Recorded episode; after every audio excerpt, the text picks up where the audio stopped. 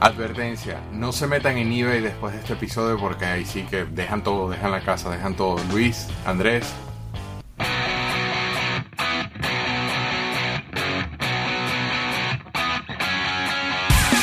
Esto es Galaxia de Plástico. Bueno, este es uno de los grandes. Ya no puedo usar la palabra especial, ya me prácticamente me dijeron, por favor, no vuelvas a decir que es especial, pero este es uno de los grandes. ¿Y por qué? Porque vamos a hablar de los santos griales, los más buscados, los más deseados dentro del mundo del coleccionismo. Sin mucho preámbulo, suena fanfarria. Bienvenido al co-host de Galaxia de Plástico, el libertador del plástico de Venezuela, que ya te quedaste así, por cierto. Juan Carlos Apuro Michelena, ¿cómo estás, brother? Hola Guille, ¿qué tal? Otra vez aquí haciendo lo que nos gusta, lo que nos apasiona. Y hoy, hoy va a estar intenso.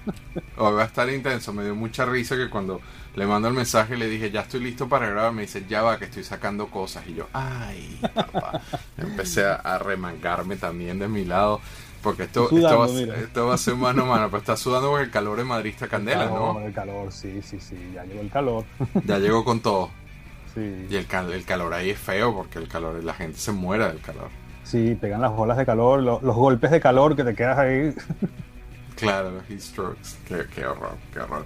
Bueno, vamos rapidito con los, con los agradecimientos este, por el apoyo. De verdad que nos, no me canso de repetir con lo importante que es ver la interacción, ver el seguimiento. Esto no es un tema de views, sino es un tema de dinero. Este, créanme, esto no es un tema ni de salario, ni de hacer dinero, ni de, ni de cuántos views tienen los videos. Es un tema de conectarse. Es una excusa que Juan Carlos y yo conseguimos perfecta, gracias a Alex con Carlos y gracias a Connect Torneo por esta oportunidad. Pero es una excusa de, de, de, pasar unas horas hablando. Yo creo que Juanca le dice a la esposa: No, sabes que tengo que grabar el show. Vamos, si, si no por show consiguiéramos otra excusa, pasar dos horas hablando de juguetes una vez a la semana, lo haríamos igual. Pero queremos agradecer a todos aquellos que se están peleando a este mundo de plástico y que también están en la misma onda y que nos han estado apoyando con likes, con comentarios, con mensajes eh, por todas las plataformas desde el principio. Entonces, desde la intraweb, Lisagni Arias, con muchísimo cariño, ha estado siempre desde el primer episodio. Adriana y Ricky López, la gata. Jorge Mr. Horse, desde Buenos Aires. El Peter Snow desde Maracay, que le está cayendo una nevada ahí en Aragua, histórica. Claudia Romero, que nos apoya con Star Wars desde Tibau do Sal, Brasil. No lo parlo portugués, así que no sé si lo estoy diciendo bien. Pero Claudia, fanática de Star Wars, mi respeto. Leonardo Caballero desde Mérida, qué rico Mérida, vale, tengo siglos que no voy a Mérida. Sergio Chirquicón, desde Mérida también, Sergio Velázquez. Diego Montenegro es de Panamá. Si lo sabes, dilo, que es un invento nuevo de Alex González, en, eh, de la gente del Star Wars Fan Club en Venezuela. Un saludo a todos allá. Augusto Albahaca, el Has Dardo desde Barquisimeto. Mira esta cantidad de venezolanos aquí, ¿no? Andrés Guerire eh, desde Orlando, Florida. Estamos pendientes con esos Power of the Force 2. Me mandó unas fotos. Eh, ahí está un trueque in the making, gracias a Galaxia de Plástico. O sea, este pana tiene unos, unas figuras del retorno del Jedi que yo las he visto. Yo se las vi creo que en bachillerato. Y yo le dije, ¿sabes qué? Vamos estoy desde, desde secundaria tratando de, de convencer a Andrés de que hagamos un trueque con esas figuras y no le da la gana. Pero tranquilo que yo, yo persistente. El Joe Collector desde Madrid, yo, el Joe Collector no me es el nombre porque él se identifica de esa forma nada más. Yo no me hago responsable por esos famosos G.I. Joes que les vendiste a Juan Carlos y que quieres que recuperar. Esos entre ustedes están en la misma ciudad. Hablen, escríbanse, conéctense entre ustedes. Hilberto Mata. Y este, este creo que es un sobrenombre, o es un nick. Y de, y de Gualberto Eusogistaquio. Este, creo saber quién es.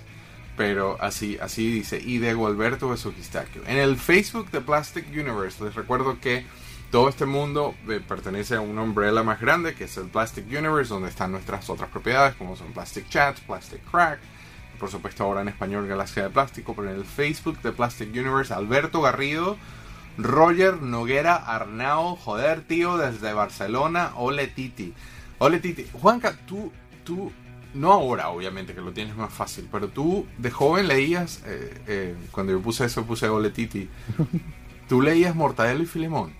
Muchísimo, muchísimo, me encantaban. a mí me fascina esa. Yo, una época de, mi infancia donde, por X motivo, eh, tuve acceso a, muchísimos libros de Mortadelo y Filemón y fue así como amor a primera vista y eso eventualmente fue como el gateway a Asterix y Obelix. También, uff, pero eso es, bueno, Asterix y Obelix eso fue mi infancia, o sea, yo tenía toda la, la colección, la iba la tenía al día de los que iban saliendo. ¿En serio? Uy, un día eh, tenemos que hacer un especial de un programa también de. No se diga más, no se diga más. De cómic franco-belga. No se diga más, porque cuando yo regrese, cuando yo vuelva a ir a España, eso está así como que en el top 10 de la lista. Yo, yo tengo que volver a, adquirir, porque ya no los tengo desafortunadamente, pero tengo que volver a adquirir mis libros de Mortadelo y Filemón y de Asterix y Obelix. Que son millones. Los he visto, sí. Sí, los, vi, los vi una vez en Francia, pero estaban en francés. Entonces yo los casualmente cuando los leí, los leí en español. Este, eh, pero nada. Eh, Roger, gracias por eh, activar esta, este viaje al pasado con, solamente con identificarte desde que estás desde Barcelona. Los apoya muchísimo en Facebook. de hecho, mandó una foto con su Messenger de Nacoral, si no, creo que ya lo dije en el otro episodio. En Instagram, Boris Mata, Rubén Martínez desde Cantabria. Maracaibo Toys, AJ Sports Collectibles o AJ Sports Collectibles, no sé eh, si es español o inglés, Manval 2013 y Alejandro Islas. Muchísimas gracias por el apoyo. Este, que tanto Boris como Rubén te mandaron mensajes a ti, ¿no, Juanca? Sí, sí, sí.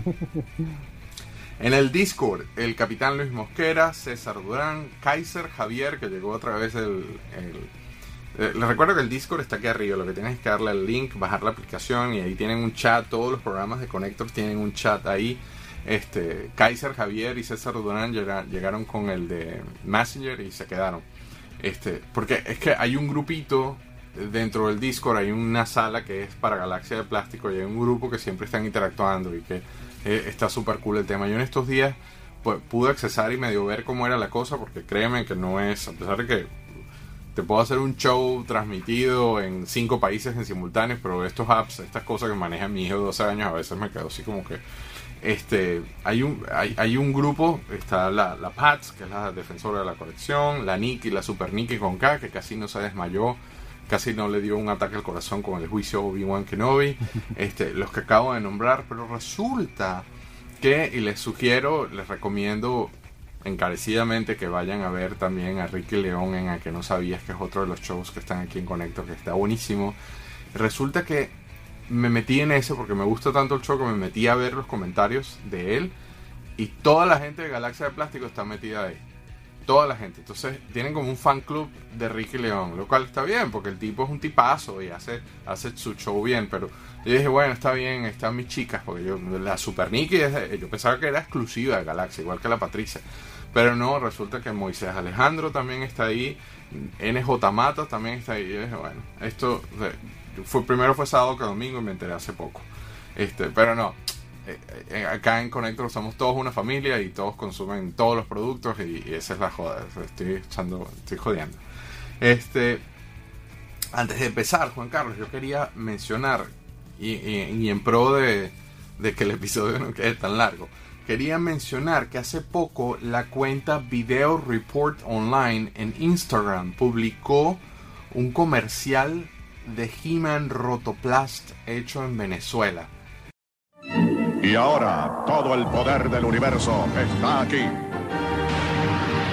Por el poder. Prepárate, He-Man. Tu fin ha llegado. Primero enfrentarás el poder del universo.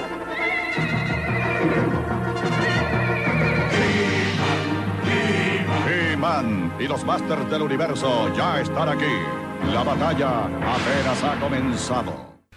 Este, ¿por qué no hablamos un poquito de eso? Porque yo creo que los dos nos quedamos un batacazo, ese, comercial ha sido un batacazo. Yo nunca vi eso, yo no recuerdo, o sea, de repente sí lo, lo vi, pero no lo recordaba de la forma. Cuando lo vi, me quedé, yo me quedé frío. Sí, sí, sí, sí, Bueno, yo lo he visto ya como mil veces. Y cada vez que lo ves, descubres detalles nuevos. La mitad de los views del video son tuyos, pero, pero ahí está el Stridor invertido, ¿no? Sí, fíjate que yo conseguí un Stridor de esos hace años, hace muchísimos años y lo vendí. Y yo después fue que me enteré que era, que era una variante.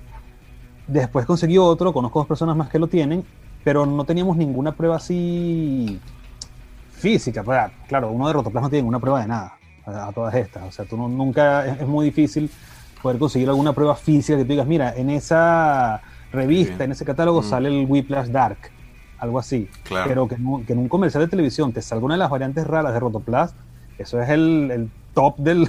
de la del- confirmación. Sí, sí, sí. Lo que pasa es que el tema de las variantes, eh, el, el tema de las variantes es bien delicado, porque usualmente las variantes se dan a nivel mundial cuando en una línea de producción, esto no te lo estoy explicando a ti, se lo estoy explicando a la audiencia, este, en una línea de producción alguien o comete un error o, o- o por, por falta de, de un tinte o por falta de un plástico específico, alguien toma la decisión de cambiar ligera o no tan ligeramente, y eso lo vamos a ver de hecho hoy.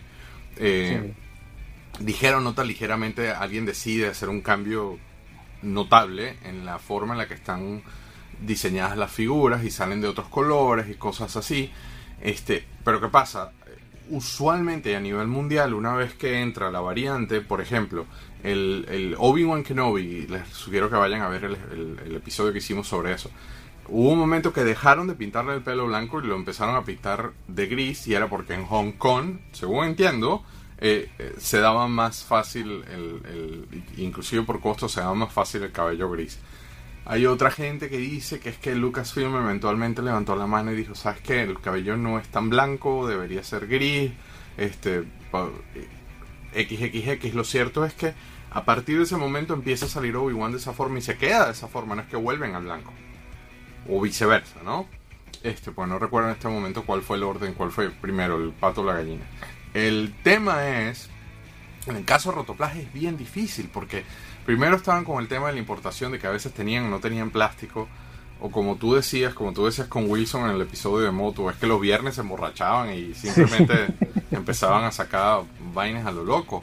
Este, entonces yo no, yo no sé hasta dónde es correcto llamarlos variantes. Porque capaz y fue un batch de 200 unidades Claro. y después regresaron al color original. Capaz estaban a lo, muy a lo venezolano, con cariño digo esto, pero muy a lo venezolano estaban resolviendo. eh, se acabó el plástico naranjado, ponle el marrón, esa vaina. Sí, bueno, nosotros que pensamos también, que he hablado yo con otros coleccionistas ya de Rotoplas, las variantes siempre se dan o en las primeras o en las últimas Ujú. figuras. O sea, es muy raro que en la producción, en el medio de la producción, haya variantes, porque o cambias al principio, o sea, tienes un, un tipo de pintura, un color, un plástico, algo, y lo cambias para seguir a, para pasar a otro, o ya al final se te acaba lo que tenías y tienes que usar, tienes que meter mano de lo que tienes. Y yo creo que eso es lo que ha pasado con las, sobre todo con las figuras. Por ejemplo, el, el Whiplash Dark, que lo que tiene son la- las piernas y, la- y los brazos de Cobra Khan. A lo mejor fue que tenían un excedente de un plástico o no tenían para hacer el torso del Cobra Khan. Algo, algo pasa ahí que entonces ya las últimas ya vienen así. O, sea, cuando hay un cambio, por lo general es eso, al principio o al final de la, de la línea de producción. Sí, o sea, es un determinante que es un... Por ejemplo, con Top Toys en Argentina. eh, las famosas variantes de Top Toys en Argentina usualmente son al final de la línea. Y era porque ya, la, ya los chicos estaban en otra cosa, ya no estaban comprando tanto y, ¿sabes qué? Gasta lo que queda ahí en stock para que no nos quedemos con no sé, una, un, un contenedor de piernas de Claro. Cobra Khan. Bueno, lo, lo del cuento del Cobra Khan camuflado es eso, que tienen excedente de Cobra Khan y para no sobrecargar del mismo Cobra Khan decidieron darle una, un lavado de cara, pues por decirlo así, para que fuera ahora otro personaje. Claro. Pues fíjate con el, con el comercial de Rotoplas, si tú ves las figuras que aparecen ahí, son todas de la primera serie, o sea, son el primer año, porque en Venezuela llegó primero el- los Battle Armor, el He-Man y el Skeletor Ujú. Battle Armor, que el He-Man y el Skeletor original.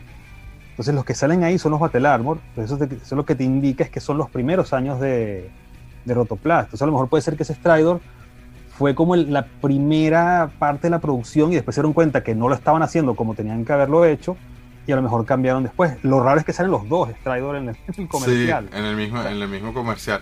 Y de la forma en que funciona eso por conocimiento de, de- de proceso es que tu cliente, en este caso Rotoplas, te manda, te manda una línea, te manda a veces no desconozco cómo fue eso en Venezuela. Yo creo que ese comercial lo hizo Cinemax. Pero desconozco cómo era ese proceso en Venezuela. Pero usualmente, por lo menos acá, te mandan una guía de, de quién debe ir con qué. O sea, tú no puedes asumir que ni el fotógrafo, que ni el director o quien esté ejecutando el comercial Claro, no saben. sepa quién es Bueno, Iman. y, de hecho, fíjate que no saben que sale el Westor con la armadura de Mechanic. O sea, se- se Por eso, no eso es alguien que, sabes que esto, esto se le ve bonito a esto, nuevamente con cariño, pero muy a lo venezolano. Esto, esto le queda bien a este y da, pon eso así. ¿Me entiendes? Pero lo, lo cierto es que este video, yo quise mencionarlo al principio, eh, no solamente porque acaba de, es algo que acaba de salir, este, pero también por el, por el factor de que, ajá, entonces hay un Strider, resulta que hay un Strider hecho en Venezuela por Rotoplas que tiene los colores invertidos, podemos decir, llamarlo de esa forma, Sí, sí, sí. que probablemente fueron mil Muy unidades. pocos, muy pocos, porque de hecho yo solamente conozco cuatro. El que tuve yo que vendí, que además estaba roto, tenía una pata rota. El que tengo ahora y dos amigos más que lo tienen, que lo han conseguido cada quien por su lado en sitios diferentes, en momentos diferentes. Pero hasta donde yo sé, solamente se conocen esos cuatro. Solamente se Y de, conocen y de esos cuatro. Stridor se conocen, de Rotoplas han aparecido miles. O sea, Stridor no es ni mucho menos una de las figuras más. Se vendía, claro, se vendía un montón, o sea, los Sí, hicieron en, sí, en sí, cantidad. Pero por eso, entonces, por decir un número loco, porque puede que fueron 20.000, o pueden que, por decir un número loco, hay 2.000 de estos, ¿no? Y salieron 2.000 hasta que alguien levantó la mano y dijo, no era viernes, era lunes y ya estaba recuperándose cuenta, la tan resaca. sobrio. Epa, esta vaina está al revés y lo, y lo rehicieron. Entonces, ¿qué pasa? Queda esta pieza en el mercado de hace treinta y pico de años, con colores invertidos, que solamente Venezuela hizo esa gracia. Y tú eres un coleccionista como Wilson Román, al cual le mandamos un gran abrazo, que está en New Jersey, que creció en Puerto Rico, que vio He-Man en Puerto Rico, que dice, ¿sabes qué? Yo quiero ese caballo venezolano, ese caballo tiene que ser mío, porque es una pieza, no es única, pero es casi única, y eso se convierte en un santo grial. Además, fíjate que ya el estrado de por sí es variante. El de Rotoplas, el normal, el que se vendió normalmente, ya es variante porque tiene el borde de las patas pintado en plateado, que es el único en el mundo que lo tiene también. ¿Sabes qué? Y ahora que dices eso, yo buscando mis notas. Bueno, no importa. Es que no, no, no lo saqué. No tengo mis traídos rotoplas aquí al lado. Pero No, yo no tengo aquí tampoco. Es que los vehículos, eso sí está todo guardado y ahí sí paso de sacarlo. claro, claro, claro. Yo tampoco saqué el mío. Está debajo. Pero te prometo que para un próximo programa que hagamos de, de Master vamos a tener el extraidor aquí para... Pedro Nieves me tiene loco porque haga un episodio de vehículos de moto. Bueno, para ese va. Para ese va. Yo lo tengo debajo del, del portaaviones. Pero ajá, decías que las la, la Sí, pintura. en que ya, ya el extraidor de por sí, el normal, el de producción normal de Rotoplas, ya es variante. Porque fíjate que el Night Stalker, que es el, el- el malo, es que yo creo que ellos vieron y quisieron igualarlos los dos caballos. Porque Night Stalker normalmente no viene con casco. El de Rotoplas le hicieron el casco. Sí, era El moradito. Stridor, el Stridor no tiene los contornos de las patas en color metálico. En Night Stalker sí. Entonces hicieron las dos cosas a los dos caballos. Se le pusieron los contornos de las patas en metálico a los dos y le hicieron casco a los dos. Bueno, yo después de la experiencia grabando a la gente de Top Toys, ups, este, que eso va a salir en, la segunda temporada de Plastic Crack, eh, también me di cuenta que es que no, eh, obviamente estamos hablando de unos años donde no existía el internet, este, donde no existía, te mando un PDF por WhatsApp, you know? este, te mandaban planos, pero, pero realmente no era, no, en 1982 no estaba establecido de una manera tan robusta este sistema de comunicación de, de cómo tienes que seguir, o sea, era más una guía de cómo lo fabricas y tiene que lucir de esta forma, Claro. pero no necesariamente de que las piernas tienen que ser de este color. Entonces, claro, mucho, sobre todo en Sudamérica, mucha gente se daba las licencias. Pero fíjate que eso no pasa tanto en Inglaterra o, o en los países No, nórdicos. Son más, no. ellos eran más estrictos, eh, eran sí, más. siempre, siempre es que nosotros hemos pensado que es por el control, de, o sea, el control de calidad en Latinoamérica es un poco más laxo, no sé si por la falta de materiales, por la falta de, de- En la idiosincrasia. maquinaria, la idiosincrasia latinoamericana. No sé qué decirte, pero siempre es un poco más eso, los controles de calidad suelen bajar un poco más, que eso claro, al final lo que te da es la crear ese universo de variantes que no existen. Porque, por ejemplo, en Europa sí hay variantes. Que lo, lo que Claro. El Thundercats que estuvimos hablando los Thundercats hechos en Inglaterra son diferentes a los, a los Ujú. DLJN en Estados Unidos, pero claro, no es una variante tan drástica como las de Unitoy en Venezuela, por ejemplo. Pero no sé, yo sé que ese, lo que te digo, volviendo al tema del comercial de Strider, y vamos a hablar de Santos Griales, ese comercial era un santo grial. O sea, toda la, la comunidad de, de coleccionistas de Rotoplas en Venezuela teníamos años buscando un comercial Sí. de televisión de Rotoplas y no había manera que apareciera y aparece esto y es una bomba. No solo eso, sino que lo digitalizaron muy bien y tiene, y, y- y tiene una definición muy cool. O sea, de verdad que eh, a- agradecidos eh, con, con- con- vamos a nombrarlos de nuevo, Video Report Online en, en Instagram. Por, a- porque ellos suben comerciales de todo tipo de Venezuela, comerciales viejos. Alguien se debe haber conseguido. Yo dudo que estas sean cosas de VHS por la definición. No solamente es cómo lo digitaliza, sino cómo está de origen, porque no se ve, no se ve la raya característica del VH o del beta. Este debe ser alguien que tiene un río de agencia o que consiguieron eh, los, los, un, un de agencias y de ahí lo están digitalizando. Así que eso toma, eso es todo un proceso. Entonces, de verdad que muchísimo, sin conocernos y saber quiénes son, de verdad que muchas gracias por hacer eso. Sí, Porque ellos sí. pusieron uno de G.I. Joe que también Sí, sí, sí, sí. sí. También Pero es que levantó no, bolas. eh, Sí, no, no aparecen, claro, aparece Rubiplas, pero no aparecen, no aparece el Ben Six, por ejemplo. Claro, yo, yo dudo Aparece que eso tenga comercial, ¿eh? No creo, no creo, Mm. no creo. Bueno, si era, el aparece, principio, era el si principio aparece- de la línea. Si aparece lo conseguirá Video Report Online y si no existe no lo conseguirán. Ojalá. Yo le pregunté a los rubios y no, no. Lo que pasa es que, bueno, yo no quiero hablar, ya explicaremos un pelo Rubiplas porque es uno de los puntos que vamos a hablar. Pero entonces, acabamos de más o menos definir lo que es un santo grial. Y un santo grial, ha- hay gente que se lo toma muy ligero y que dice, no, bueno, yo, eh, el He-Man original es mi santo grial porque lo quise tener y está bien que lo llames así, cada quien puede usar el término como se usa, pero de una manera más global, a nivel de, de todo el mundo del coleccionismo, usualmente santos griales son, ¿por qué no lo definimos, Juanca? ¿Qué, qué es un santo grial dentro del mundo del coleccionismo? Ahí sí te se me va a salir la, la, la vena histórica. Dale. El, san- el Para Santo eso, Grial, Tú eres el libertador del plástico, ya, ya ese es el título. Mira, la Super Nikki te llamó así. Yo de, de vaina no me morí de la risa cuando leí ese texto. Yo estoy de acuerdo con el libertador del plástico. A ver, el Santo Grial, bueno, de- de- yéndonos más allá de lo que son coleccionismo juguetes, el Santo Grial es la copa, el- el- la copa con la que Cristo le dio de beber a, su, a sus apóstoles en la última cena y que después lo utiliza San José, su, su padrastro, su padre, para recoger la sangre cuando él está eh, cuando él está crucificado, es en la copa donde recogen la sangre. Entonces, esa copa es la base de las leyendas artúricas, porque esa copa, según la leyenda, después se la llevan a, a Britania, a Gran Bretaña, ¿verdad? Al reino del rey Arturo, claro, todo esto es leyenda, y aquí estamos saliendo la parte histórica, estamos yendo a la leyenda. Depende. Entonces, bueno, joven que lo vea. exacto. Sí, porque o- ojo, advertencia, porque hay gente que, que- de hecho, allá en Valencia hay un, hay un, un Cádiz que supuestamente es Bueno, es que esta supuest- copa. O sea, hay un supuestamente montón de- existen algunos griales que se cree que puede haber sido el original, pero bueno, ya eso sí es otra cosa. y- Entonces, claro, el Y Santo hay otra Grial... vertiente que dice que no se fue a Inglaterra, sino que se fue al sur de Francia, y de ahí viene, y ahí viene todo el culto de la Claro. Magdalena. el- el- pero eso ya. y o ahí- sea, y ahí te- sí vamos con los descendientes de Cristo y empezamos con Dan Brown y el código da Vinci. Te montaste en un avión y te bajaste No. en otro aeropuerto.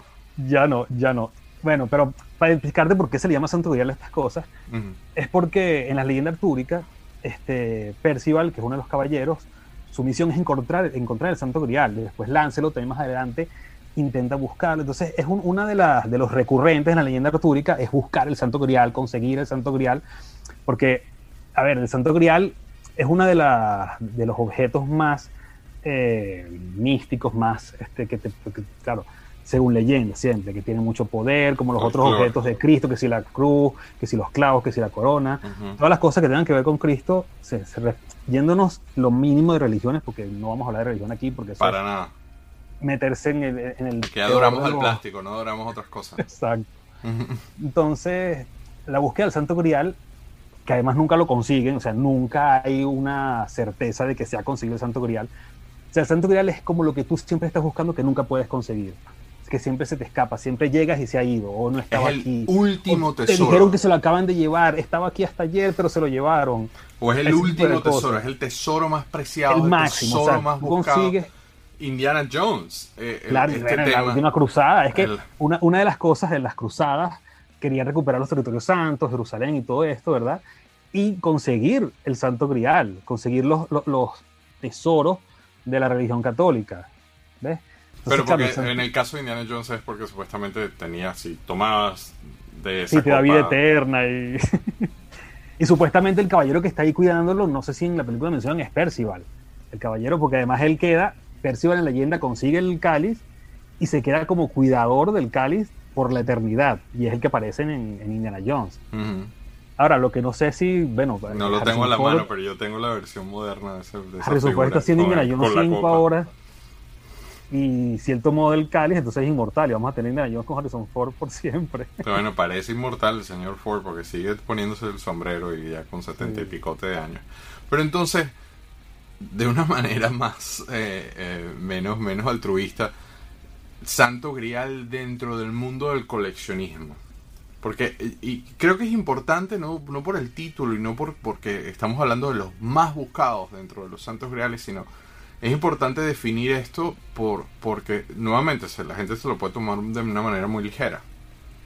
Eh, Sí, bueno, el Santo Grial es eso, o sea, es el como el punto más álgido, más alto de tu colección. O sea, es conseguir la pieza que le va a dar todo el sentido a tu colección, la que te va a completar tu colección, la que tienes años buscando y no consigues, la aunque, aunque tengas el dinero no hay manera que aparezca, cuando aparece no tienes el dinero suficiente porque es muy cara. Ese tipo de cosas. Es- Eso es lo que te define un santo grial. Es una pieza que nadie la tiene, muy pocas, son muy contadas las personas que lo tienen. Ese tipo de cosas así. Entonces, claro, hay diferentes tipos de santos griales dentro de las colecciones. Empezando porque cada quien tiene su propio santo grial. O sea, porque tu colección es propia. Tú eres, o sea, cada cabeza es un mundo. Y lo que para alguien puede ser la pieza más buscada, para otra persona puede interesar. no. Exactamente, que era lo que yo estaba mencionando al principio. No necesariamente tú puedes decir, he ido, yo he visitado miles de colecciones en este punto de mi vida. eh, ya puedo decir que he estado en las miles de las de colecciones y cada quien me muestra su santo grial de una manera muy distinta. Entonces, eh, es, pues, es interesantísimo el tema, definitivamente. Por, por el- Sí. es el, cuando tú eres coleccionista, que la definición básica y sin, sin caer en temas largos de- del coleccionista es alguien que amasa cantidades de cosas, este, que tengas el, el- la, la- la que supera todo, la joya de la corona, la que está más arriba, o esa pieza inalcanzable que jamás has podido conseguir o que de repente nunca consigas. Por ahí está el tema de los santos griales. ¿Estarías de acuerdo con una, Totalmente. con, con una definición burda de, de- Total, total y absolutamente. ya, entonces en base a eso lo que preparamos hoy para todos estos adictos del plástico que nos ven y nos escuchan es usamos las líneas más grandes, digamos, la- una de las, las líneas más grandes de juguetes en la historia, porque, a ver, yo tengo un amigo que colecciona Godzilla y hay un santo grial dentro del mundo de Godzilla. Claro. Tengo otro amigo que colecciona, nosotros entrevistamos en, en, en Plastic Crack, entrevistamos a Dylan Kramer en Tampa y él tiene una colección de Cabbage Patch Kids, de los repollitos, y él me mostró unos santo griales que yo ni siquiera sabía que existían. Entonces, usamos eh, la, tam- tratando en honor de esta búsqueda que estamos haciendo de que los episodios no queden tan largos, seleccionamos las líneas más populares, más grandes de la historia del juguete y tenemos unos candidatos de cuáles podrían ser el santo grial dentro de esas líneas. Entonces, Juan Carlos se va a pronunciar, yo voy a votar por uno y al final simplemente no es que hay un veredicto, simplemente que les mostramos qué opinamos nosotros de cuáles son estos santos reales más buscados dentro de esas líneas. Y empezamos en ningún orden específico o, de relevancia o algo así, pero empezamos con Masters of the Universe, con Motu, ¿no? Juan. Uf, sí. Es una de las más difíciles de definir un santo grial, ¿sabes? Porque hay muchos. Muchos, muchos. Y eh, honestamente lo puse de- de- al principio pegado porque venimos a hablar del, del comercial de Rotoplas, entonces creo que, que se conectaba muy bonito todo. Pero entonces, empecemos por nombrar los santos reales. Una compañía de juguetes que eventualmente desarrolla una, una marca llamada Leo obtiene la licencia para hacer Masters, como vimos en el especial de Moto con Wilson Roman, eh, para hacer Masters of the Universe en India. Sin embargo, como explicábamos hace poco, se empiezan a sacar las figuras, pero se toman licencias. Y esto en India es muy característico, porque sucede en G.I. Joe, sucede en las demás cosas. No sé qué pasa en India, que son muy creativos aparentemente, o son bien resourceful, o a veces simplemente resuelven a lo, a lo macho, ¿no? Pero hay un personaje que se llama Faker, de, que es una versión azul de He-Man, que acá fue un Melloway muy, muy popular. Sin embargo, el de India tiene un antifaz negro. Se llama, es conocido como el Faker Leo por el tema de la marca, ¿no? Este, entonces tenemos a Faker Leo de India, el Camo Cam de Top Toys, el Wonder Bread de, de acá de los Estados Unidos, el, el Whiplash eh, negro o dark, este, el Skeletor VA Dark, el Titus del Megator, el Laser Skeletor He-Man, los 2-3 packs, aquí está lista, le hiciste tú, los 2-3 packs de los gift sets, eh, y yo le agregué los labios blancos de Amos del Universo, el, el, Cobra Khan, nuevamente Cobra Khan, y me, ¿sabes que me llamó algo la atención al ver esto de que Cobra Khan, por algún motivo extraño, siempre consigue posicionarse dentro de los mm. top 10 en todos los países, ¿no? Sí, sí, bueno, no sé, es una figura, es como Busov también, Busov es muy popular, o sea, hay unas figuras que los coleccionistas le cogen cariño y no sé, llaman mucho la, te, atraen mucho, no sé, es como... Si verás que Busov aquí fue súper peg warmer, o sea, no se vendía y hubo un momento, recuerdo haber visto un KB Toys con un, con un bin inmenso donde estaban a 3 dólares y estaba repleto de boss en, en, su blister, pero así tirados en la, en la entrada, decía sale, 3 dólares, eso nunca se me va a olvidar. Pero claro, tú ves el bin inmenso de Masters y tú dices, déjame meter la mano a ver si consigo un Skeletor o un Mechanic o, una figura cool a 3 dólares y eran puras abejas. Puros Pero entonces, ajá, Camo Can de Top Toys. Si quieres eh, explicar un poquito de este señor casualmente que está aquí. Ajá. Hoy vine con todo porque yo sabía que tú en este episodio ibas a salir con las tuyas, así que hoy me armé. Hoy estoy dispuesto a hoy estoy dispuesto a defenderme. ¿Qué podemos decir de este de esta preciosura? Este es uno de mis holy grails, by the way. Sí. Bueno, y, de, todos los argentinos, esa figura es la más este es patrimonio de la nación de Argentina básicamente. Literalmente, de hecho, ellos inclusive, este, lo, Darío y su padre, que en paz descanse, este, eh, están muy orgullosos de ese error fortuito que tuvieron con el Cobra Khan camuflado. Sí, yo creo que con el, el Cobra Khan camuflado, el punto que tiene en contra, que no lo tiene Leo Faker, por ejemplo, que es que hay muchos. O sea, el Cobra Khan camuflado han aparecido muchos. De hecho, hay una colección, hay una foto de una colección que tiene como 30, una cosa así. Y es yo diría que dentro de los santos griales, junto con el, que no hemos hablado todavía, con el, los láser, son como los más fáciles de conseguir de la lista. O sea, no es lo mismo un Cobra Khan camuflado que un Faker Leo. Entonces, también pasa una cosa que hay que... depende, porque Papito dijo que ha conseguido 17, una cosa así en el episodio. ah, bueno, eso, que eso es él. no, pero, a ver, pues que Santos Griales, que... Eh, ¿Cómo te explico? Puede haber varios tipos de Santos Griales que puede ser la figura más difícil de una colección, ¿verdad? Ya no te estás yendo a variantes, ni internacionales, ni a preproducción, ni nada, sino que te estás quedando dentro de la línea. Entonces una persona puede tener un santo grial dentro de esa línea.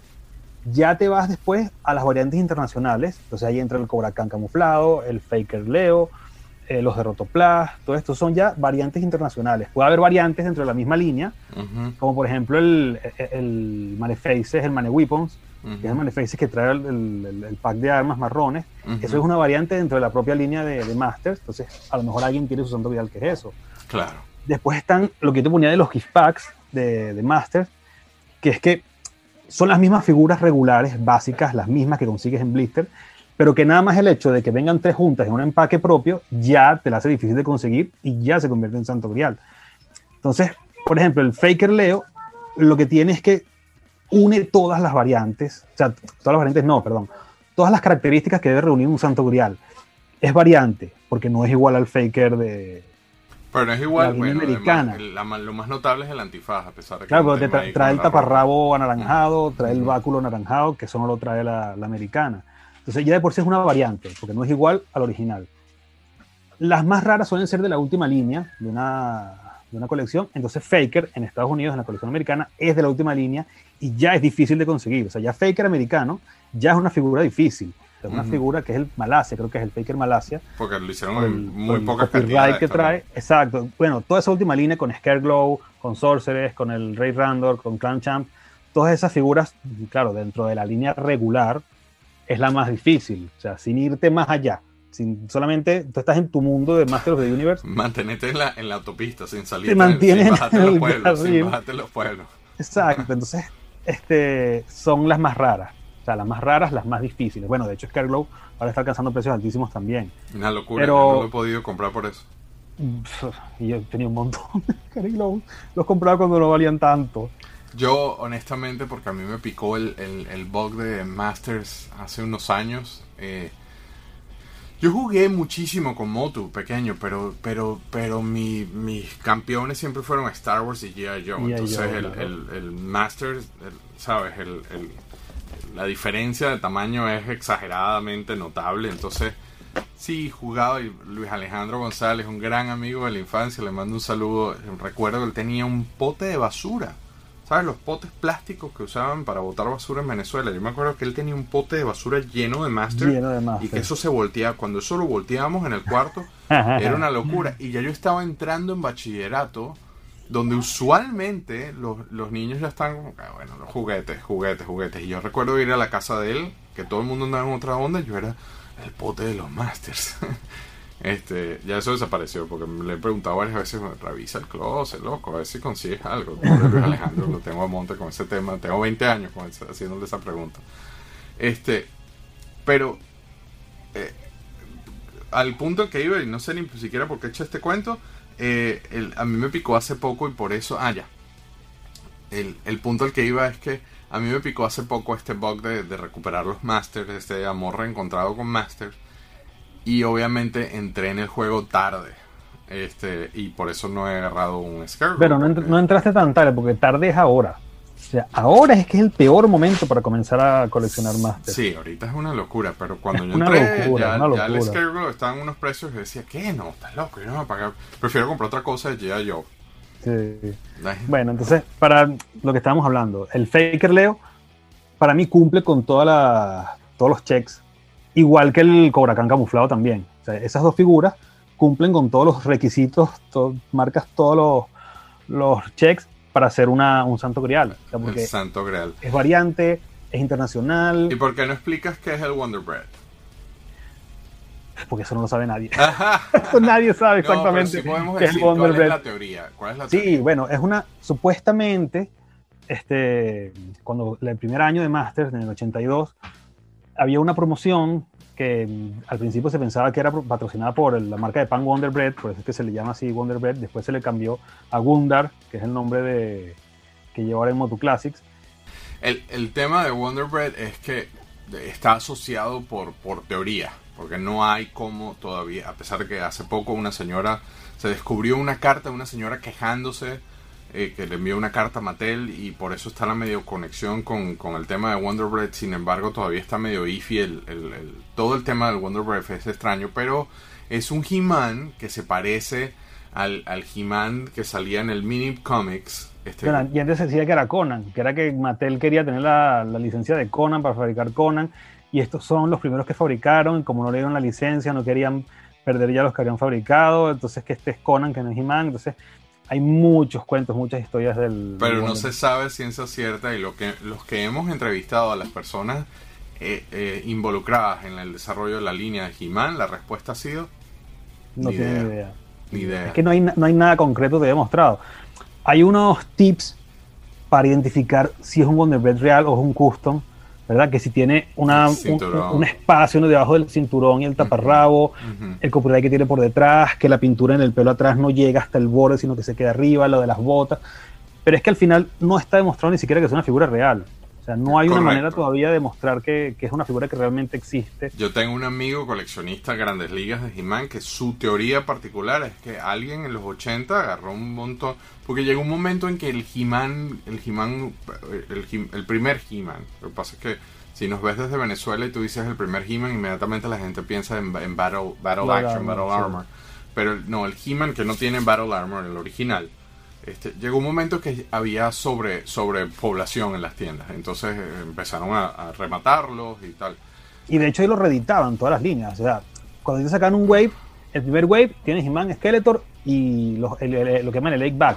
Y seis figuras más. El segundo wave tiene a He-Man y Skeletor y las que vienen. El tercer Claro. a He-Man y Skeletor se ponen The Original, New. no sé, o sea, te van reeditando las mismas figuras todos es los una años. técnica que tiene Mattel de que siempre los protagonistas tienen que ser parte del wave. Sí, sí. Está pasando ahorita con los Origins que tú entras en cualquier tienda, no consigues el resto de la línea, pero sí va a haber un Skeletor o un He-Man porque hicieron demasiados y no se venden. Y acaban de anunciar de que los van a, o sea, literalmente están recogiendo ese, inventario que está frío ahí en las tiendas y les están poniendo una cabeza vintage. La cabeza vintage, sí. Y uff, Y te, van a y te van a volver a vender otra vez el mismo muñeco con otra cabeza. culpable, ya hice el pre-order.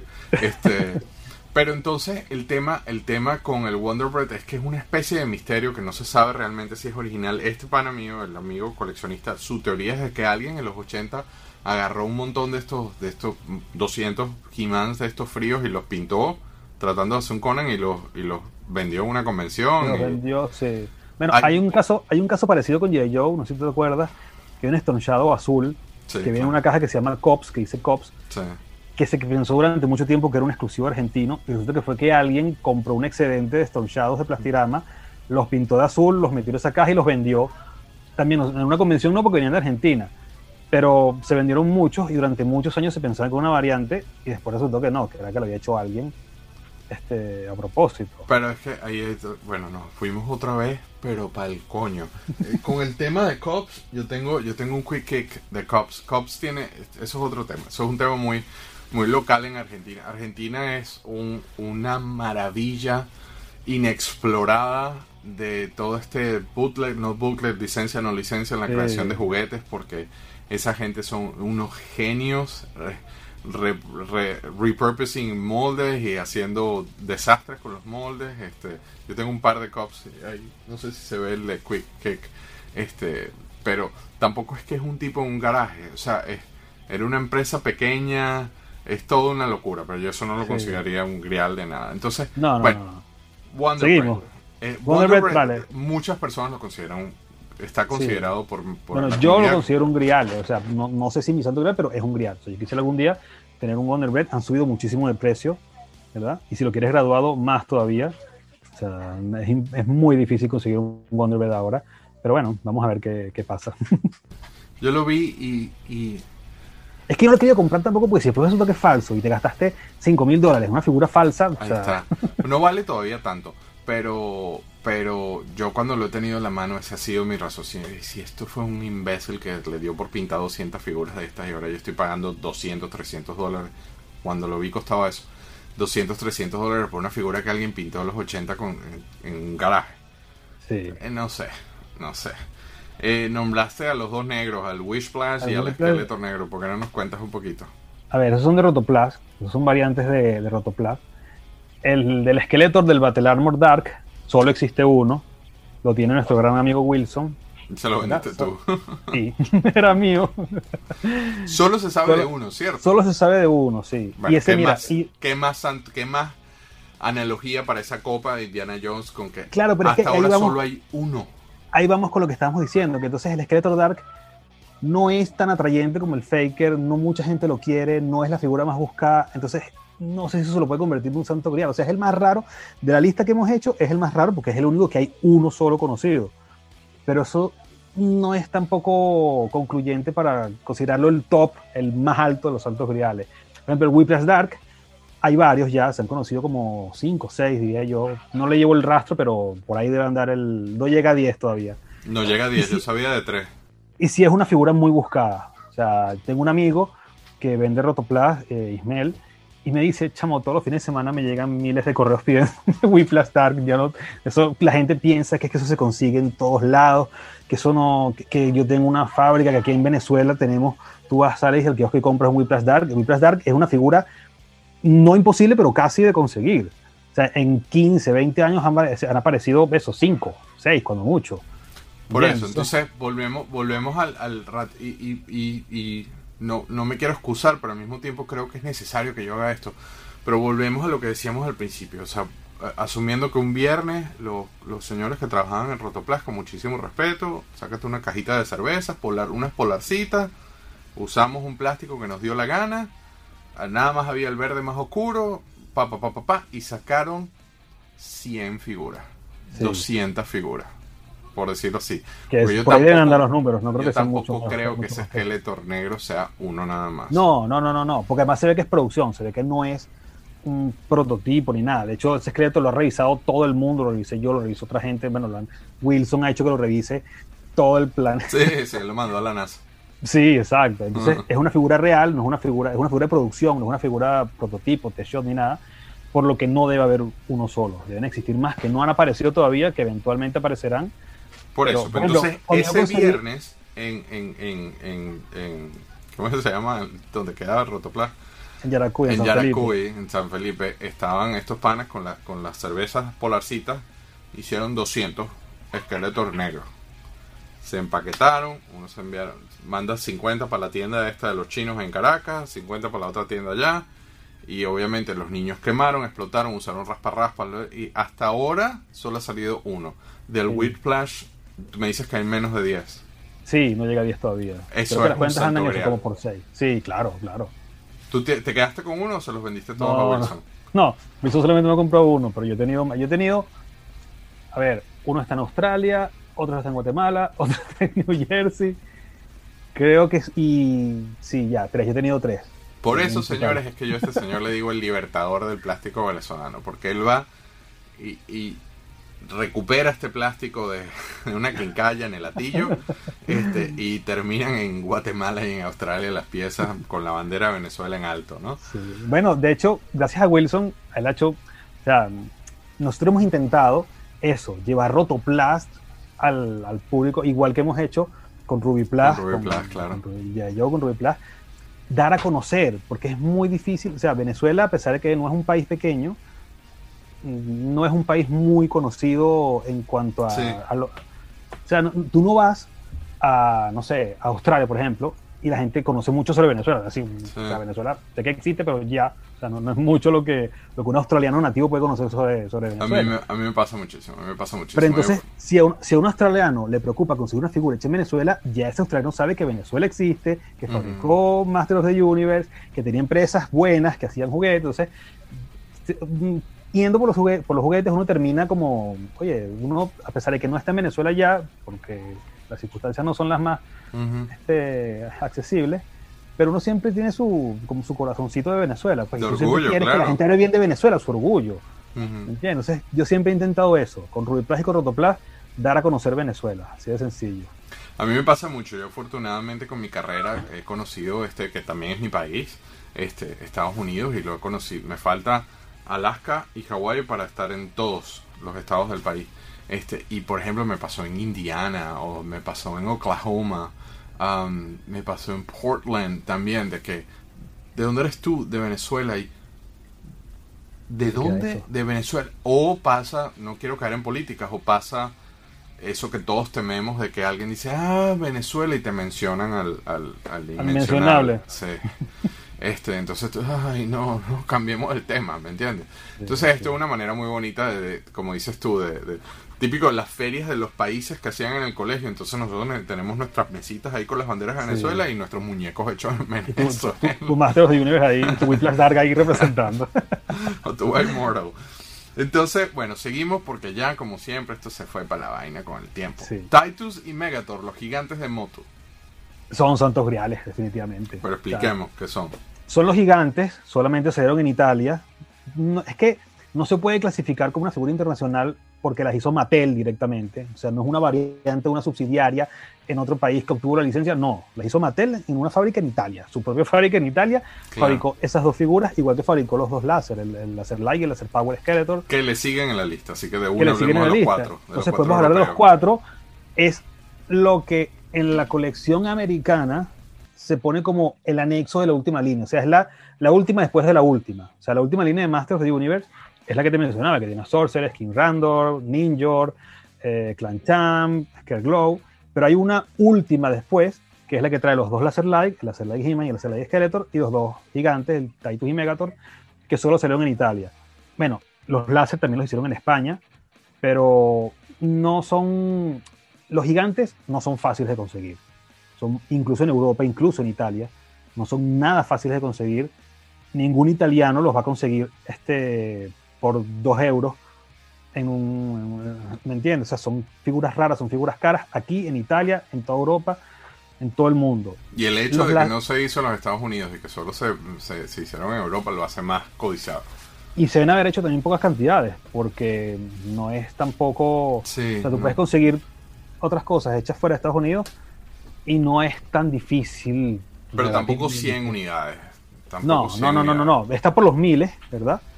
Pero no es lo mismo el, el, el, el run de un Scareglow que de unos gigantes de... Hay un gigantelio de. México, ¿eh? Eso es otra cosa.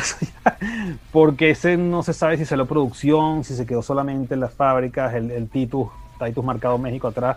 Es más raro que el Titus marcado Italia. Es rarísimo, es una Es cosa rarísimo. No se extraña. distribuyó en Estados Unidos. No sé si es que Mattel los hizo en México y los mandó para Italia. No, los, no o sea, La, tampoco la hay producción, mucha... la producción de Mattel en México fue inmensa, inmensa. Eh, Pero es eh, que Mattel en, en México está, claro, a ver, hay dos, hay dos Masters the Universe en México. Están los de Aurimat, que son los mexicanos como tal, que son Ujú. los, los amos, los que ponen, que vienen en caja, que ponen los amos, que esos fueron hechos para el mercado mexicano. Pero es que además ellos, Mattel, tenían, ellos tenían una, una, por un- una restricción de que no podían, que no podían pasar para Estados Unidos. no, y que no podían, eh, tenía que estar en español. Sí. Entonces por eso le Ah, ponen claro. los amos del universo. y- Todo en español, incluso el, el blister. Y bueno, y está Mavamex, que es la fábrica de Mattel en México, que no era para México, era.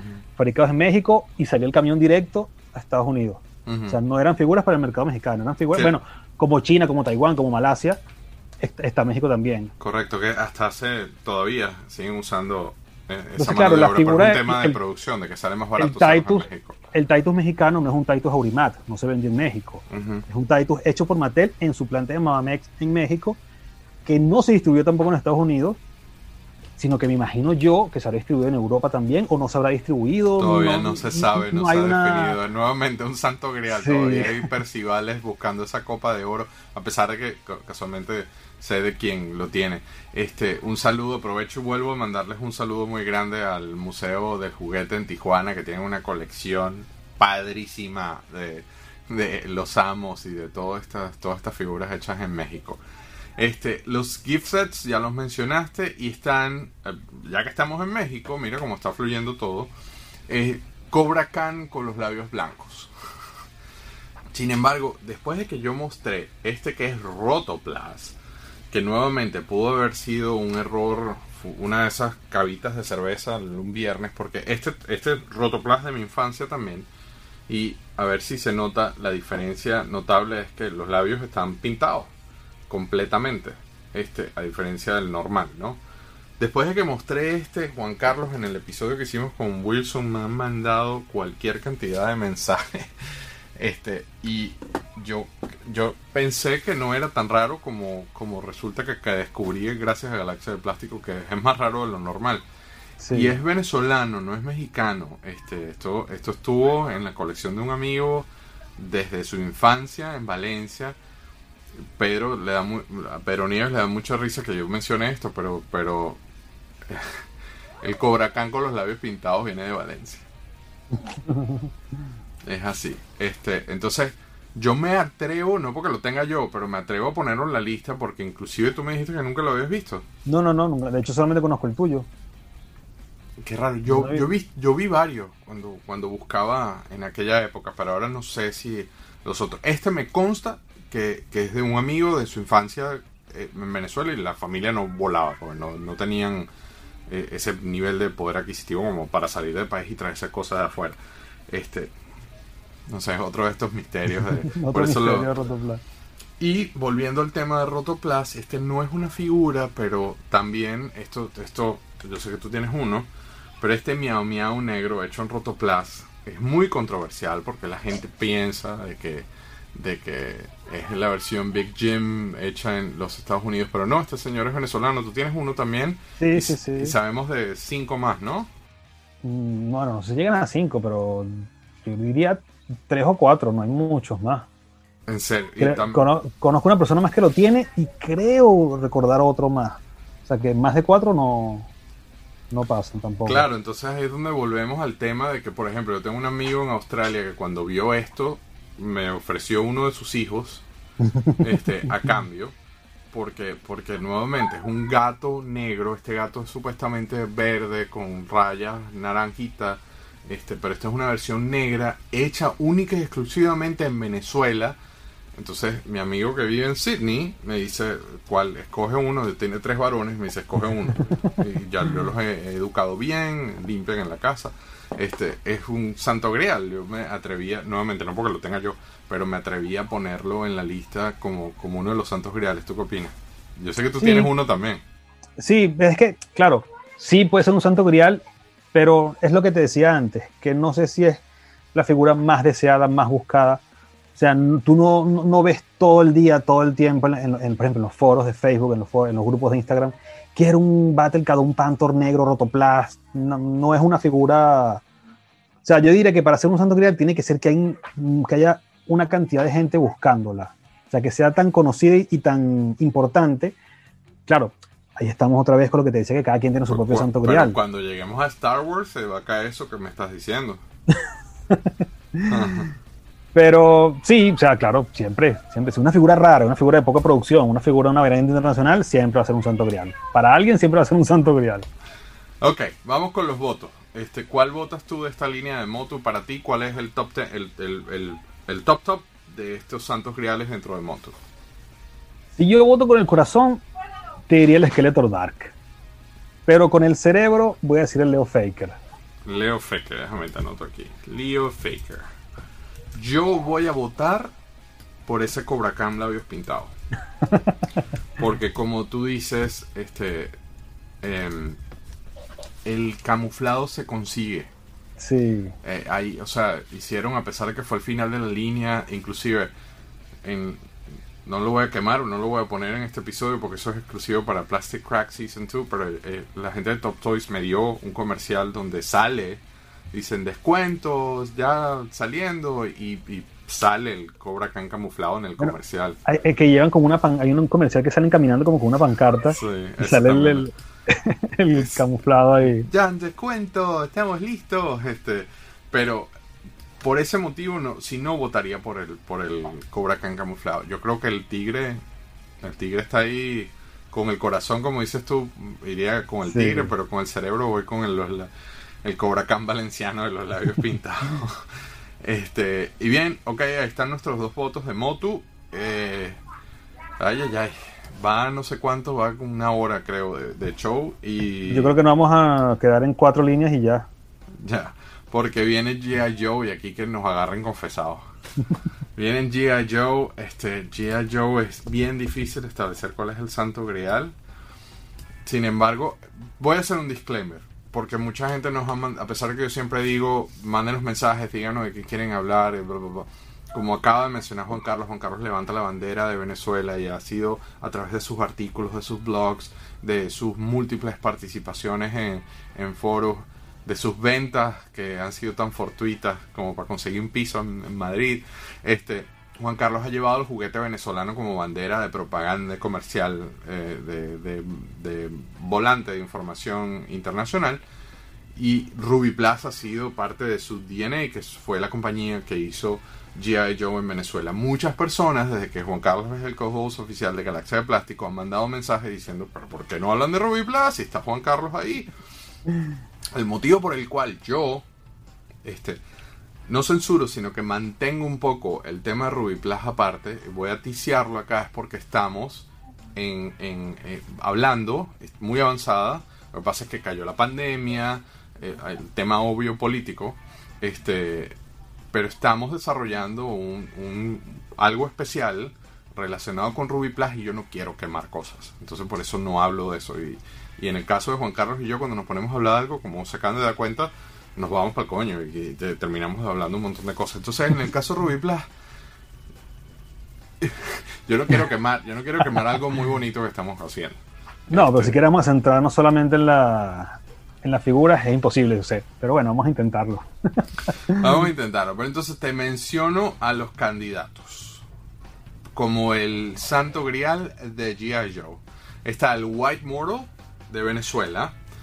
El Ben 6, que es como se le conocen a los seis, a las seis figuras hechas en el segundo wave de Ruby Plaza en Venezuela.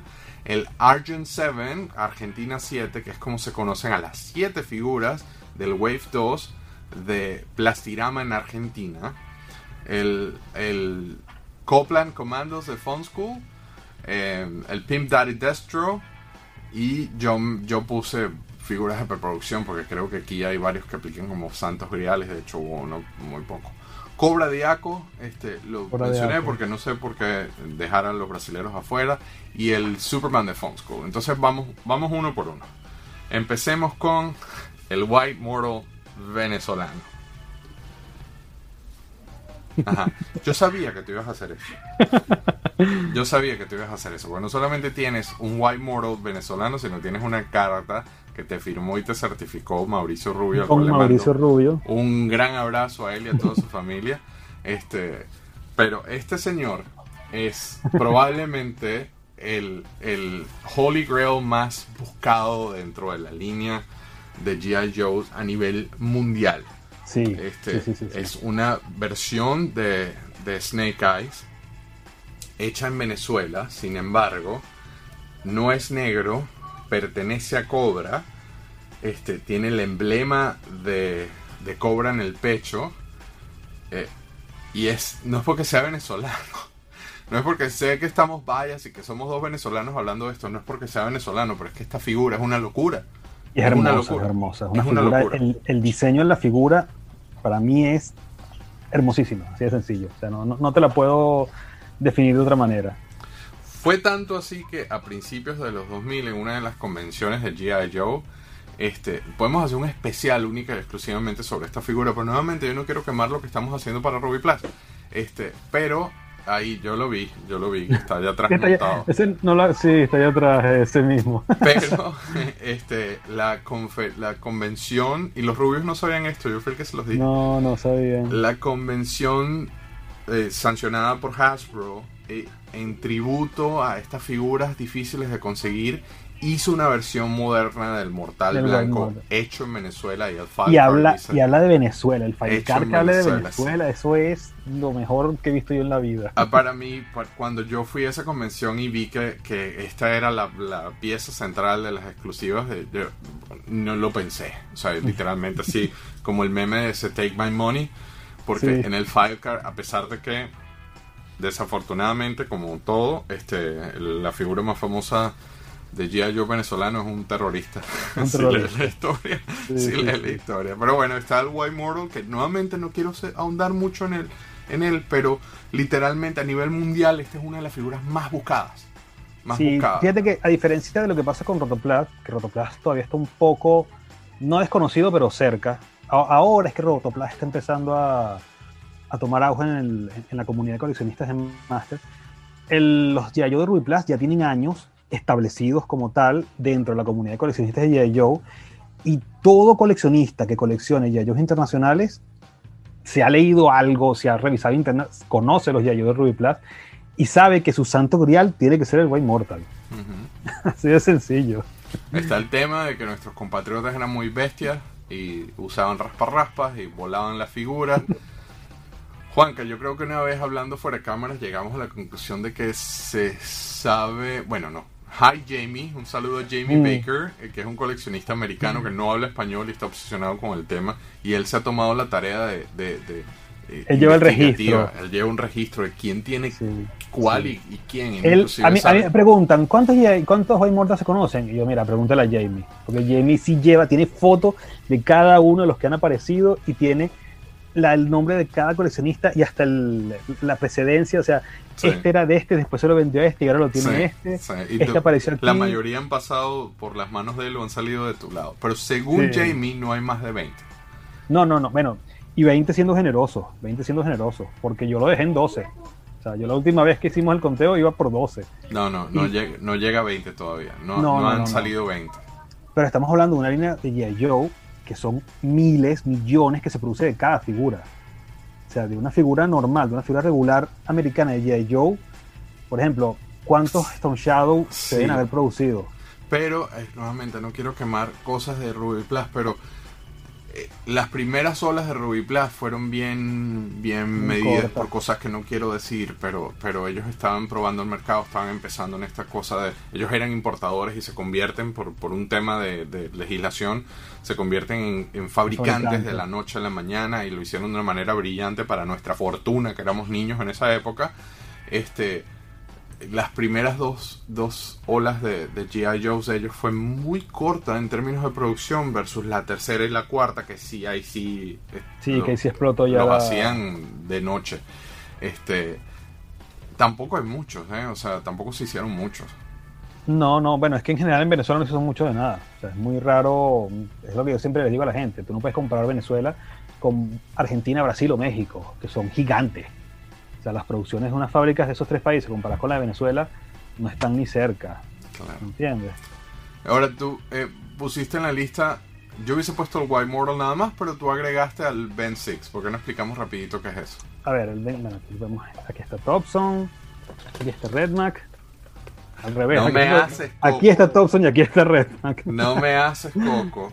De hecho, A ver, a ver. déjame y te muestro el Thompson. Eh, tengo un, fon- un cuento funny con el Thompson porque este, este lo adquirí después, ya de adulto. Lo repatrié, así lo llamo yo. Y a Jamie le da mucha gracia que yo lo diga así porque se lo quité a un coleccionista americano y lo- ahora lo tengo yo que soy venezolano también. Este, y este era de mi infancia.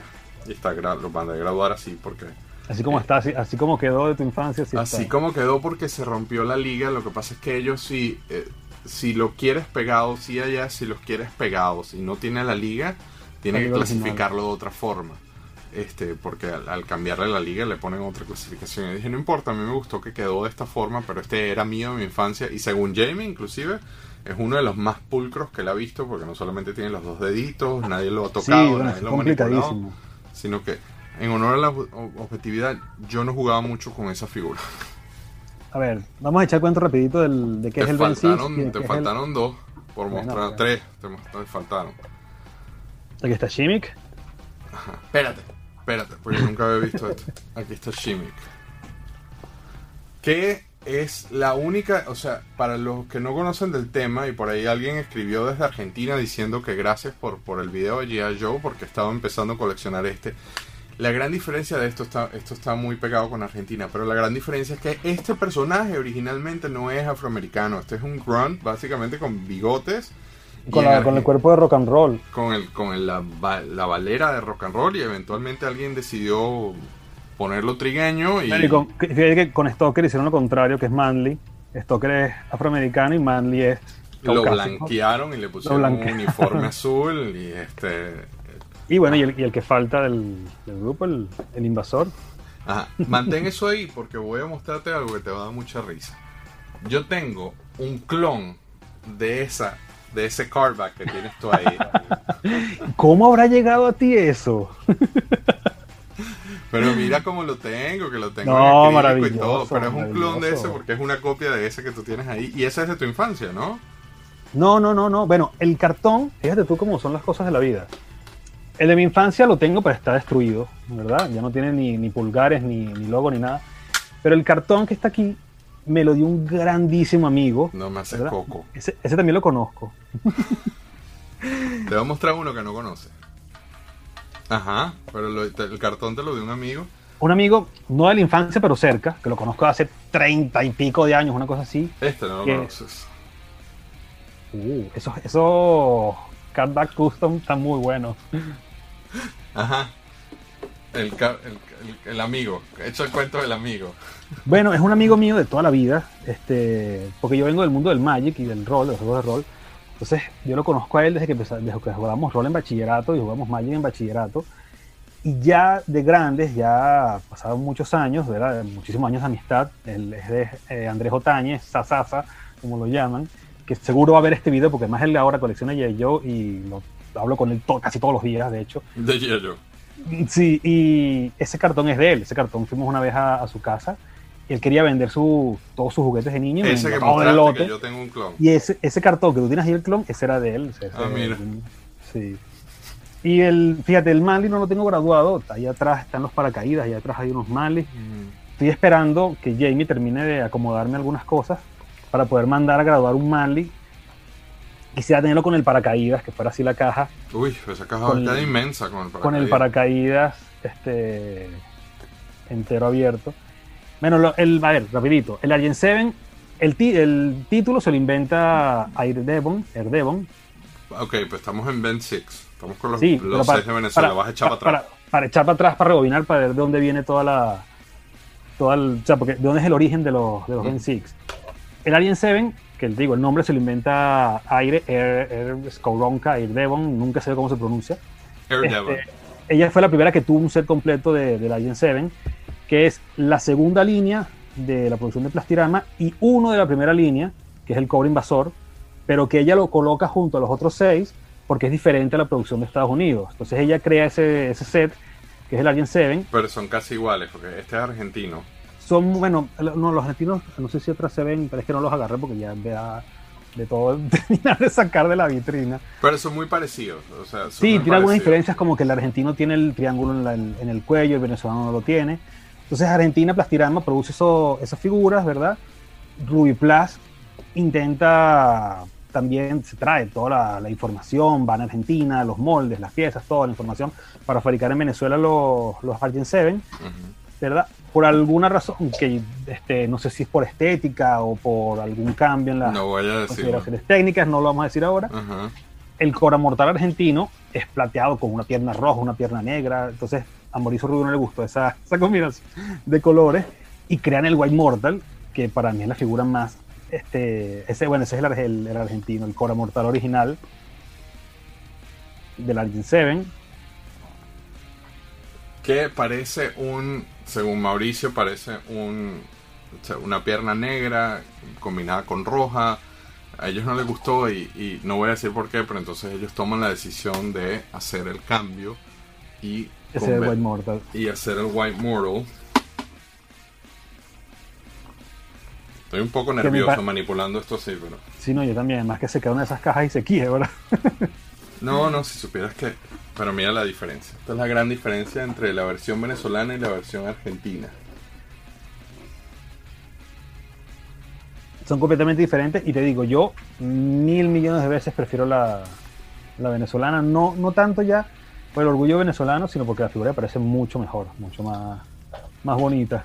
Un, una anécdota Pero- cómica, pero con la primera vez que este señor salió así, carded en, en, en- al aire, un jugador de fútbol americano que estaba cole- que colecciona G.I. Joe's lo vio, pagó una cantidad absurda de dinero. Por no, no me gusta decir números, pero te puedes comprar un carro con lo que pagó. Y le dijo el comprador en Argentina, no, no, tú no me mandas esto por FedEx. Le mandó el ticket aéreo, consiguió que le dieran una visa y el comprador se fue con la figura en la mano hasta una ciudad aquí en Florida a traerle la figura.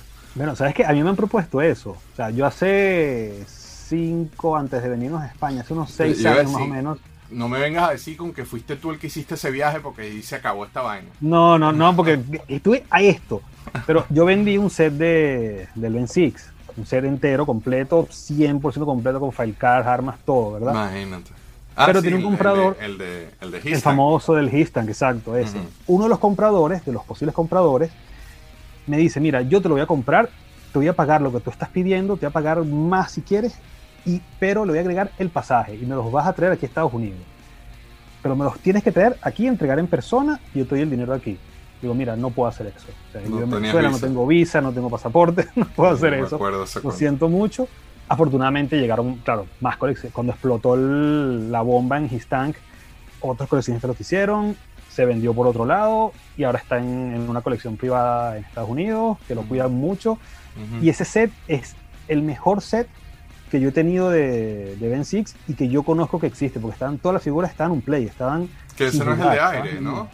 No, es que Aire fue mucho antes. O sea, Aire fue hace casi 10 años.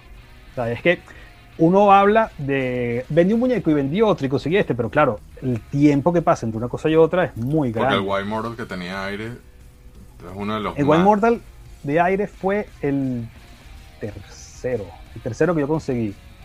Justamente. El segundo lo- se lo envié a Ron Conner. El primero lo compró otra persona que no me acuerdo era el nombre. Y solo para aire poner eso fue en perspectiva, tercero. se han hecho libros acá. Ron Connor, que acabas de mencionar, hizo una guía visual Y, y, y en la portada sale este White venezolano. sí. so, Sí, sí, sí. Bueno, todo lo que aparece en los libros de Ron Conner se lo mandaba yo. qué raro tú, qué raro tú. Sigo entonces, este, bueno, entonces Argentina hace estas siete figuras y después Ruby Plus hace una, la versión de ellos de estas siete figuras, no incluyen a Scarlett. Incluyen a, Glenda, exacto. A Glenda. por- no- eso, eso hay que preguntárselo a Mauricio Rubio por qué deciden no, No hacer a la, aquí. a la lo- mujer. No lo voy a decir aquí, no lo voy a quemar. Eh, y están estos, suramer- estos sets suramericanos, uno de seis figuras y uno de siete figuras, que son súper, súper codiciados. Este, totalmente tienen todos los checkmarks para ser Holy Todo, o todo. san- Santos Griales, ¿no? Sí, sí, sí, sí. Eh, de Ruby Plus se conoce de un set que vino carded, que vino, eh, estaban todavía en su, un set completo carded, casualmente en Puerto, en Puerto Rico, está en una colección de un americano acá, pero es hasta ahora el único que ha aparecido. Pero no están todas las figuras, no están, no es, no es completo el, bueno, no hay One Mortal en Blister todavía. Ese no, no, no es- bueno, por lo menos no se conoce y no hay fotos de nada de. Sí, sí, lo que pasa es que Jamie no me deja mostrarla, pero sí, yo lo vi todo.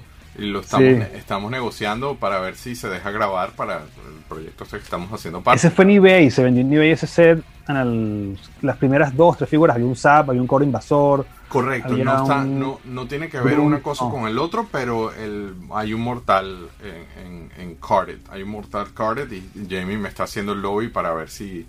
si Para filmarlo. Para grabarlo para el- esto que estamos haciendo, esto que estamos preparando para Ruby Plus. Estamos en un proceso, pero pero yo también, yo, yo tengo esa necesidad. Miren, recuerdo el Mad Hunter eh, eh, que decía lo mismo con los, con los de, hechos en México. Él, él- él ha comprado varias cosas a coleccionistas americanos y se las lleva. Y él Se las dice, lleva a México. estoy repatriando cosas que son mexicanas, ¿no? Saludo a Rodrigo.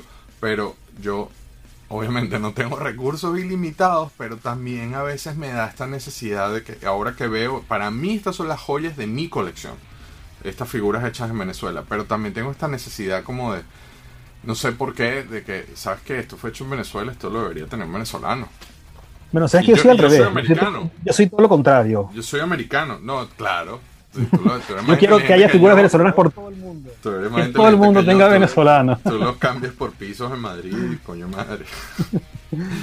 Pero bueno, es un, es un punto, es solo para mostrar un poquito de, de lo que es este este tipo de figuras dentro, no porque seamos venezolanos, de verdad que eh, los coleccionistas de todo el mundo quisieran tener un set de, de estas figuras, ¿no?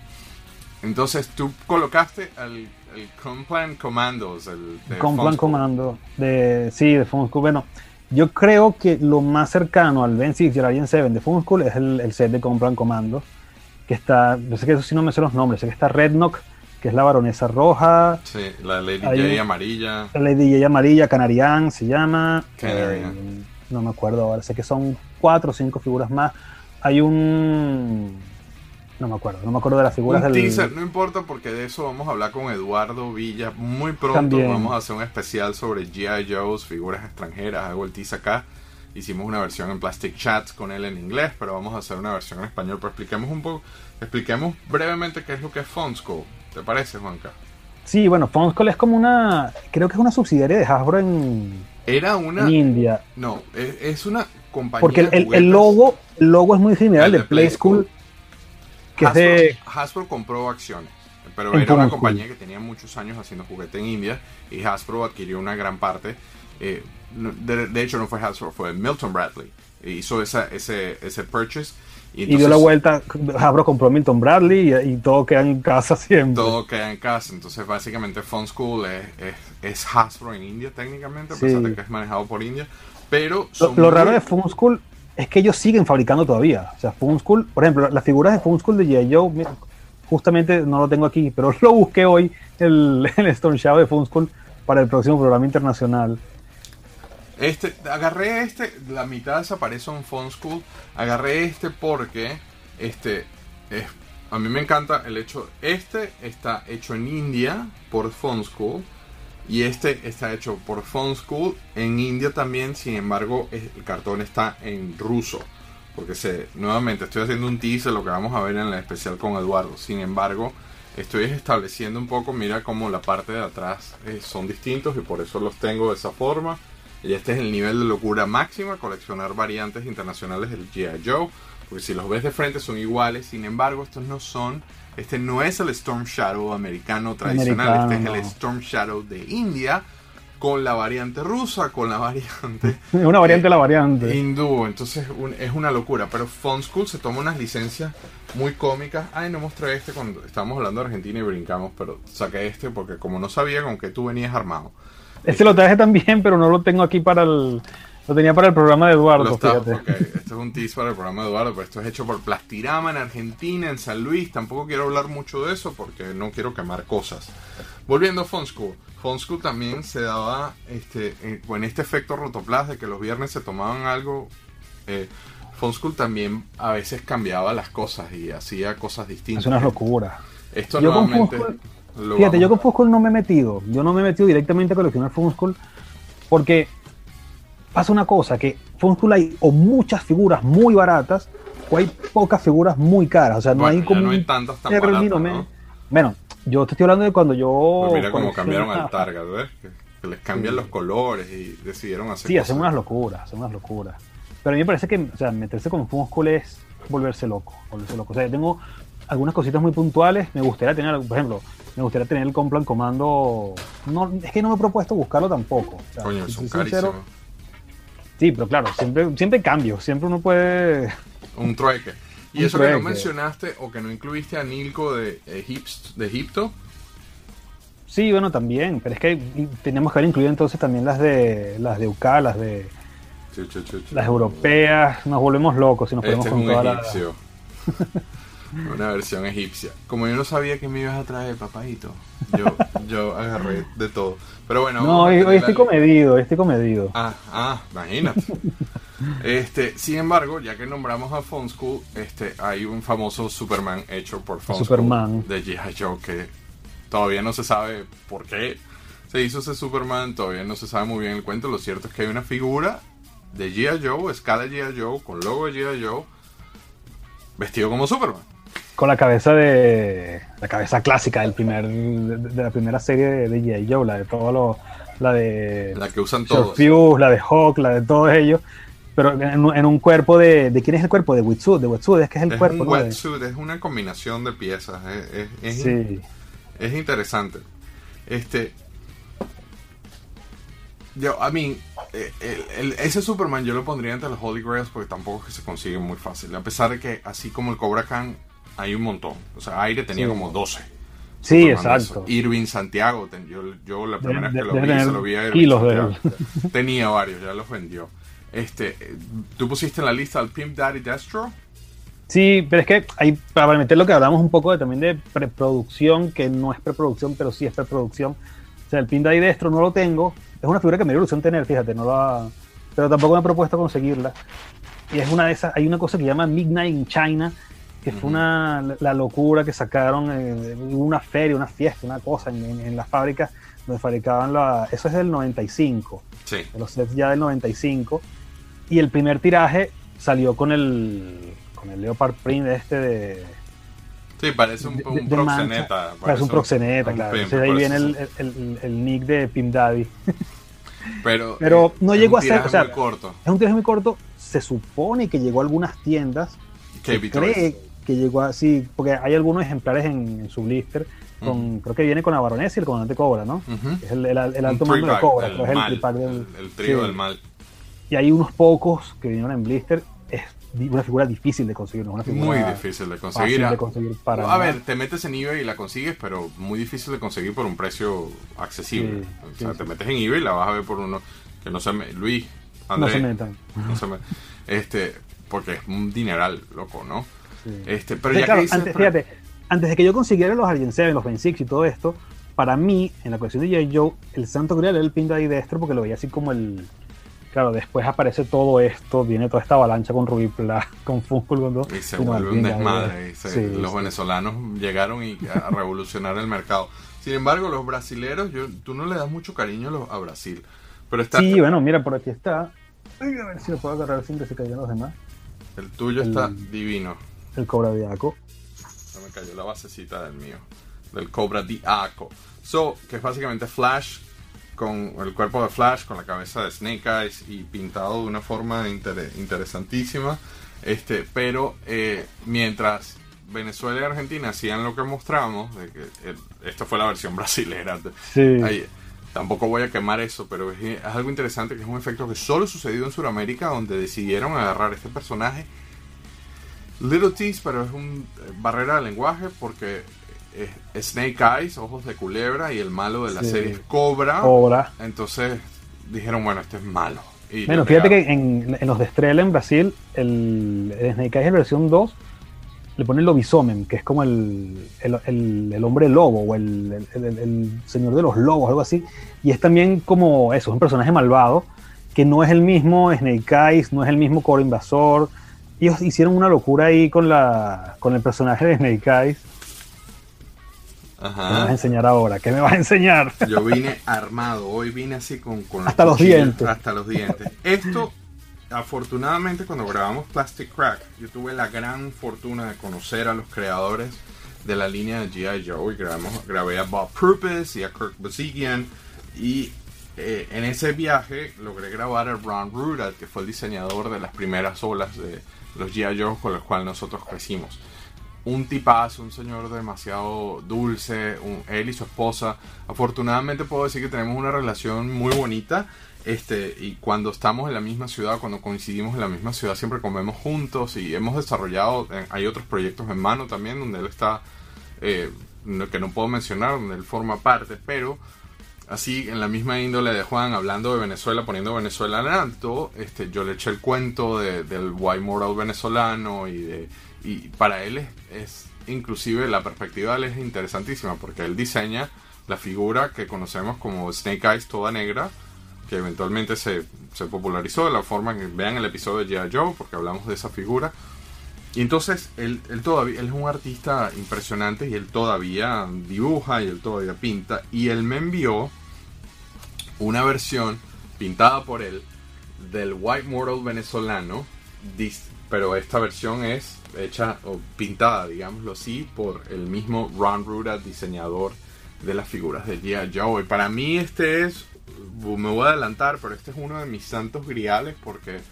Sí. es levantar la bandera de Venezuela en alto porque literalmente es un es una una pintado de la mano de Ron Ruda este pero pintando al, al, al, al White Mortal venezolano güey. Bueno, lo, lo que yo te comentaba cuando, cuando me lo mostraste, que es como que se cierra el ciclo, pues.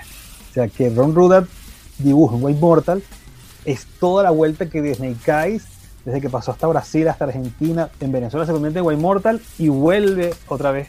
A y es Ron. Rudat el que te hace el, el dibujo, o sea, es el, y el- me el lo hizo círculo con mucho cerrado. cariño Lo- desafortunado como es obvio en esta toma me quedé sin paredes pero tengo que tengo que montarlo apropiadamente tengo que enmarcarlo apropiadamente y preservarlo porque esto esto no tiene ningún valor monetario para mí esto tiene un valor sentimental altísimo Claro. este yo no o sea si me preguntas cuánto costaría esta no sé porque no no soy capaz de ponerle un precio a esto pero como el Juan Carlitos, que a pesar de que hoy está calmado, siempre viene armado hasta los dientes. Yo dije, ¿sabes qué? Voy a sacar yo mis juguetes también. Este. Acabas de decir, Pintar Destroy, figuras de preproducción. Creo que es importante solo de manera de mención. Esto es un Sergeant Slaughter normal y corriente de la línea. Es una de mis figuras favoritas. Me fascina este Sergeant Slaughter. Sin embargo, hace poco en Higgs, una casa de subastas muy famosa acá en los Estados Unidos, se acaba de eh, subastar un 2-up.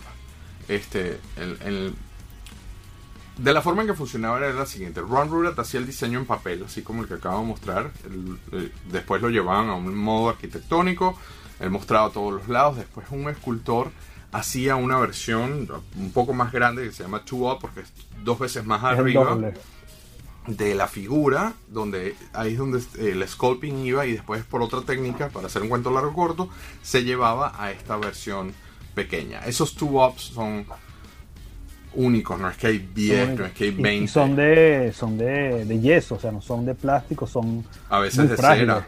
O a de veces, cera, exacto. a veces no de cera, a veces de resina. Fáciles de conservar, son, sí. son bien difíciles de conservar. Y bueno, este el Sergeant Slaughter, de, el two up de, de esa figura de Sergeant Slaughter estuvo en subasta en, en Hakes hace nada.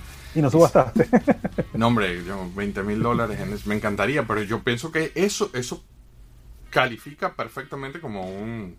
Sí. Como un eh, estuve muy tentado a sacar prototipos y caer en el mundo del prototipo, pero eh, se va a ir para el coño el episodio. De hecho, ya que mencionamos figuras de producción, te, te muestro por ejemplo el MUT. Este es el prototipo eh, eh, también. es un first shot prototype de, de MUT, del, del Drug Elimination. Force. Ajá. Este, pero también es resina, este, son cosas bien... No sé, esto para mí es uno también, uno, un Holy Grail. Tengo un, uno- voy a reservármelo de los prototipos o para otro episodio o para otro momento también. Creo lo que los prototipos califican en su propia Sí, en su propia área aparte. Pero es que prototipos no todo el mundo los puede tener. O sea, un Santo Grial, eventualmente cualquier coleccionista debería poder tener acceso a ellos. Pero los prototipos ya es una cosa de otra, es otro nivel ya. O sea, porque no hay, no es una producción en serie, no salieron al mercado, no están disponibles al público. O sea, tienes que tener todos los contactos del mundo o estar revisando eBay todos los días para poder conseguir algo de eso. pero nuevamente con el de Star Wars, que vamos para allá, te vas a tener un debunking ahí. Pero ajá, votemos con, por el. ¿Cuál opinas tú que es el The, the Holy Grail de G.I. Joe para ti? El White Mortal. Sin lugar a dudas. Yo también, man. Yo sin, sin pensarlo dos veces, creo que está evidenciado de la forma en lo que lo vendo también yo y lo que acabo de mostrar. Este, para mí, para mí, este es, esta es la joya de mi corona, esta es una, esta es mi figura más preciada de toda mi colección.